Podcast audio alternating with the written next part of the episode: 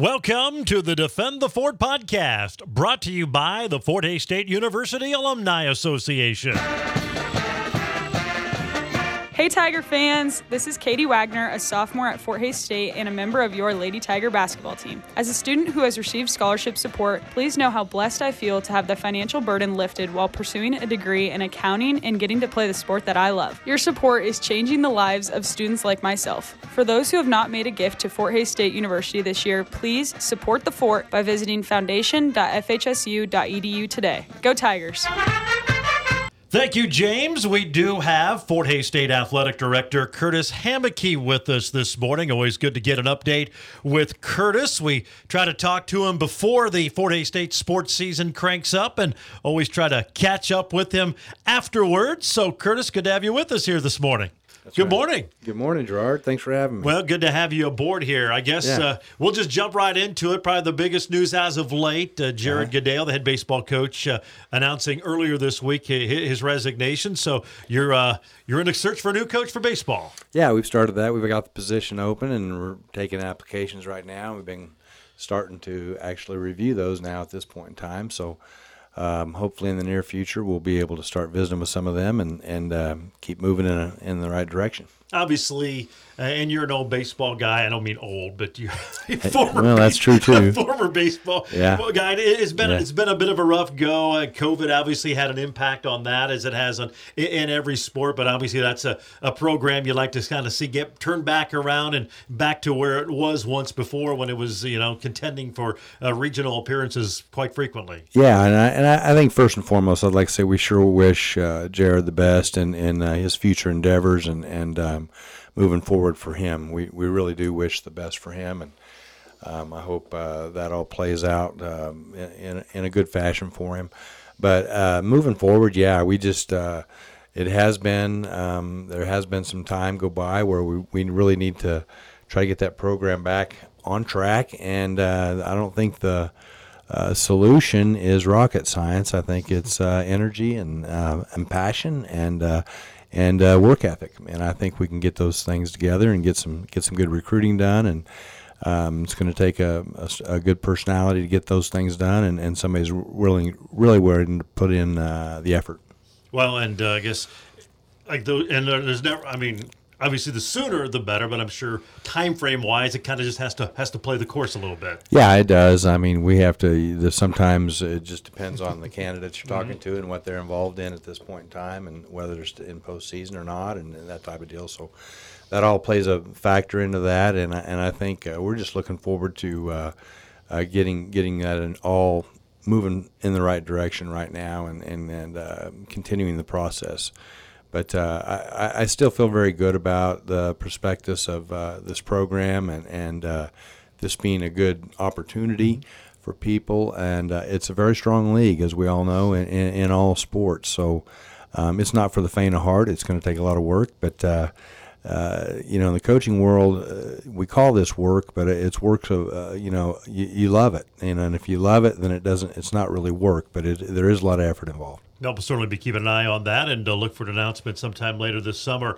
An exciting press conference last week uh, out at the indoor training facility, the uh, Schmidt Bickel Indoor. It's going to have a little bit different look. Uh, the the Schmidt Foundation and uh, the Bickels kind of, I guess, leading the charge for an expansion, football locker room, some some much needed, uh, um, I guess. Size enhancements just with the, the football program, what Coach Brown has done and the numbers involved. But that'll be a, a great addition. And I know you made a big emphasis.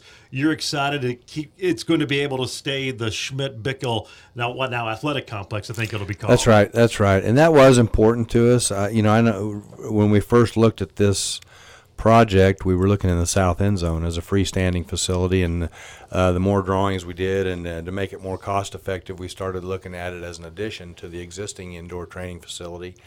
And uh, so, in order to do that, um, this looks, we're still working with architects on making sure we want to do our due diligence and make sure that's the right location. But I think financially, it works better as an attachment than a freestanding in the end zone. So, that was important to maintain those naming rights. And as I joked at our press conference, in order to do that, it was going to take a little cooperation out of those two. Uh, but on a serious note, um, you know, going back with Bob Schmidt and and uh, and Don and Chris Bickel and uh, well, Bob and Pat Schmidt, you know, the Schmidt Foundation, and then and then Gary's awareness and the and the board's awareness to Bob's love in this area uh, has been important in keeping that moving forward. So I think it's exciting to be able to. You, you, sure didn't want to have a different name on on that, especially as an attachment to the existing. So we're excited about that and very very grateful about their willingness to to lead the charge. Well, that'll be a, a, great addition when it's completed. The football coaches' offices will be there, and and uh, probably one of the, the neater things that will affect all the student athletes is, is the sports medicine. I know Nate yeah. Hepner smoked a little bit, and and Fort Hays State probably because of size constraint and where they're at, maybe behind the ball a little bit, but they're you're going to be state of the art with all this stuff when that goes in. That's right, and that and that's why we want to use the word athletic complex because it is going to affect all of our athletes um, with the with the training room, you know, and I think that's a big aspect of this. Underneath the east side undercarriage over there at Lewis Field, uh, it's very very congested. Um, you know, those of you who announce the games and those of you who are on the west side don't see that. But for our visiting crowd over there, you know, you get 3,000 people over there, and there's there's six stalls for in the women's restroom. Uh, that's it. And so we've had women um, going back out to the porta potties and things like that. It's uh, a real need uh, is the restrooms, and that's not something exciting to talk about. But the current space that's being utilized now for athletic training will all turn into restrooms at some point in time, which is sorely needed over there. It's been addressed on the west side, but not on the east side. So that's the trickle down effect of this over there, and that's a big part of it. But it's a small training room now, uh, and this will be much more serviceable.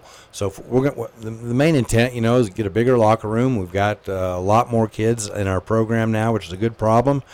But uh, coach, since Coach Brown's been here, that number of started in the 80s, now it's up to 130, 140, 150.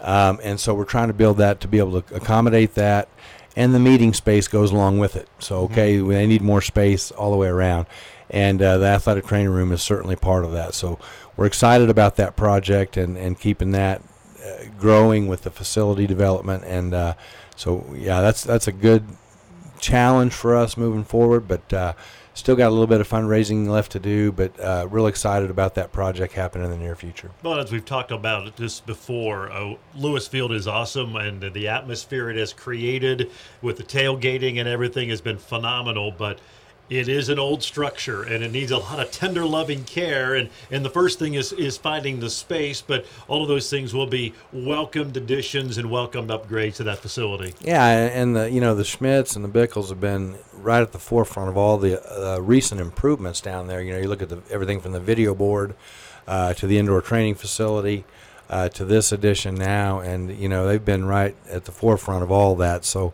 Lewis Field was behind. You know, when you look at our major facilities and you look at Gross Coliseum and how that's perceived nationally, uh, that's a fantastic facility. Lewis Field has always been in need of, of uh, some improvements, and so we're continuing down that road in this in this process. Well, speaking of improvements, if folks have been on the bypass and paying attention, uh, the the soccer field. Um, turf has been removed in the process of replacing that turf. Yeah. Uh, some dirt work being done at the softball stadium. Yeah. That will have new turf in uh, before the summer is done. So right. some exciting upgrades for them. Yeah, you know, and uh, you know we try to look at ten year cycles on these turf projects, and so. We've got three or four coming up, and uh, soccer was actually got beyond ten years. Um, but it was, uh, I think it had gone through 11 seasons, and that's being replaced now. Um, softball has never had turf, so that's being installed for the first time down there. That was the only outdoor facility we had that that wasn't um, with artificial turf on it, and so that'll happen this summer. And then uh, moving forward, we'll have to. It's about time to start looking at football, um, Larks Park, and the indoor facility. So those are all coming up in 23.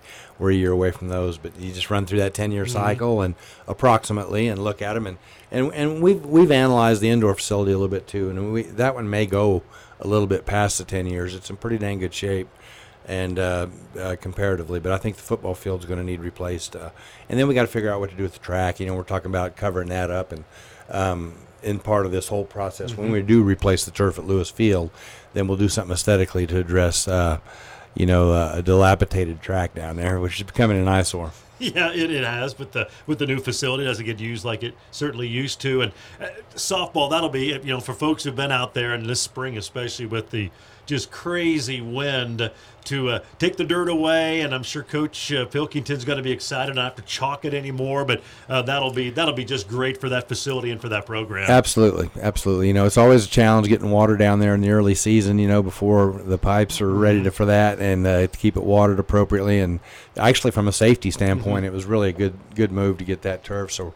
But not only that, aesthetically, it's going to be very nice, and then that'll help in our recruiting process. And you know, they talked about the the drainage, uh, the under drainage, and the base work underneath that, and that'll go out towards Big Creek and this and that. So they got to go out past the outfield. I said, whatever you do, just make sure you don't remove any of those trees.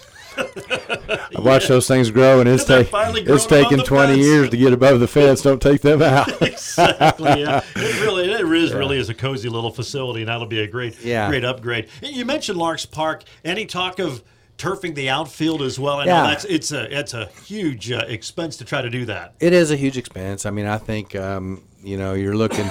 It was around three hundred some thousand to do the infield alone with the base work, and the uh, estimates I got on that were it would take uh, eight or nine hundred thousand to to do the outfield as well. So. Um, yeah, it'd be around a million dollar project to do that. But does it come up? Absolutely. You know, I, I it's just money, um, but uh, um, certainly something that uh, I think we need to keep looking at and talking about and having some discussions and seeing if that's something that uh, between all the entities involved, you know, the city, the uh, Fort Hays, and and uh, Larks and the Legion, and you know, everybody that's utilizing that facility. If we can put our heads together, it's I don't think it's beyond uh, the realm of possibility to look at getting that done at some point in time because I, I think that would be a good addition down there. Well, it is again another one of those facilities that uh, it's in a great location. It's a great atmosphere and venue, but it's an older facility. And, and then you actually there's with with so many entities involved, it makes it a little bit more challenging to try to get some of those things done. I'm sure it really is. Uh, you know, you look at the grass and the problems out there, and you talk about making some upgrades to the outfield, and, and, and you think, when do you do that? Mm-hmm. Uh, you you need this, you know, you need to tear it up to do that, and then somebody's playing on it all the time, so it really becomes challenging to find a time uh, to do that and get something replanted down there. But uh, you know, it's it's uh, it, it, gets to where it looks okay in the summer after the Bermuda takes over. But there used to be a Kentucky bluegrass mm-hmm. down there, which is a really nice grass. But uh, old Bermuda got in there, and he's gotten you know how that works. He starts crawling and and taking out other parts of it. So part of it's dormant during the spring season when Fort Hays is playing, and that's that's not uh, the kind of look you want. You get a little bit of green, a little mm-hmm. bit of yellow, and and so if we can come up with a good plan and get that, keep that overseeded with rye or whatever in the spring to keep it uh, looking decent, we'll, we'll, figure out a plan for that. But but uh, artificial turf, if we end up going that route, then. Uh, uh, you know, we won't be, have to be throw any seed down for yeah. that. Uh, you brought up an interesting point. The outfield. I mean, it, you, you kind of lose perspective a little bit, but that's more than a football field. I mean, the, the square, square, footage, with all that's crazy. Square footage is enormous out there, and yeah, that's it's a big deal to do. But you know, the the real major expense on these turf projects is the first time, and the second time it, it, it comes down about half of that at least, and you know, because so much of the first time through is the base work mm-hmm. and the, the under drainage and all that type of thing. So that that's a lot of the expense on a first time turf, and and then the replacement turf on the on the back side of that is not well, uh, I'll just say it's a little more palatable. Yeah, well, uh, it's still expensive. It's still expensive, but it's kind of become uh, the, the the trend, and with uh, you know water issues, it you know makes makes a lot a lot of sense. Yeah. Um, I guess the big thing coming up, um, the the Tiger auction, which will be here before we know. That's yeah. always a fun event in August, and that kind of will kick off uh, the next and upcoming sports season. Yeah, it will, and, and we're looking forward to that. You know, each year that kind of does, like you said, kick everything off, and we're just starting the process now, getting things ready for that, and uh, again, it's a cycle. You know, we just go back through, go back around, and this year I think we'll probably take uh, resources from item 40 to some of the projects we just discussed. Mm-hmm. Probably the the athletic complex and potentially even some of that back to uh, the softball facility as well. All right. Well. Uh, we're out of time, but we always appreciate the visit and uh, get the latest on Fort Hays State athletics. It was a great year. Um, obviously, the basketball season went well, and, and football maybe not quite what we've been used to, but we know Coach Brown's going to get them going again, and uh, Yeah. just looking forward to a to a little recharge here this summer and crank it up because it's always a fun time. That's right. We're looking forward to it. Thanks for having me on. I appreciate it. Yep, you bet. That's Curtis Hammeke, Athletic Director at Fort Hays State University. Our update on Fort Hays State Athletics as we wrap up this academic year.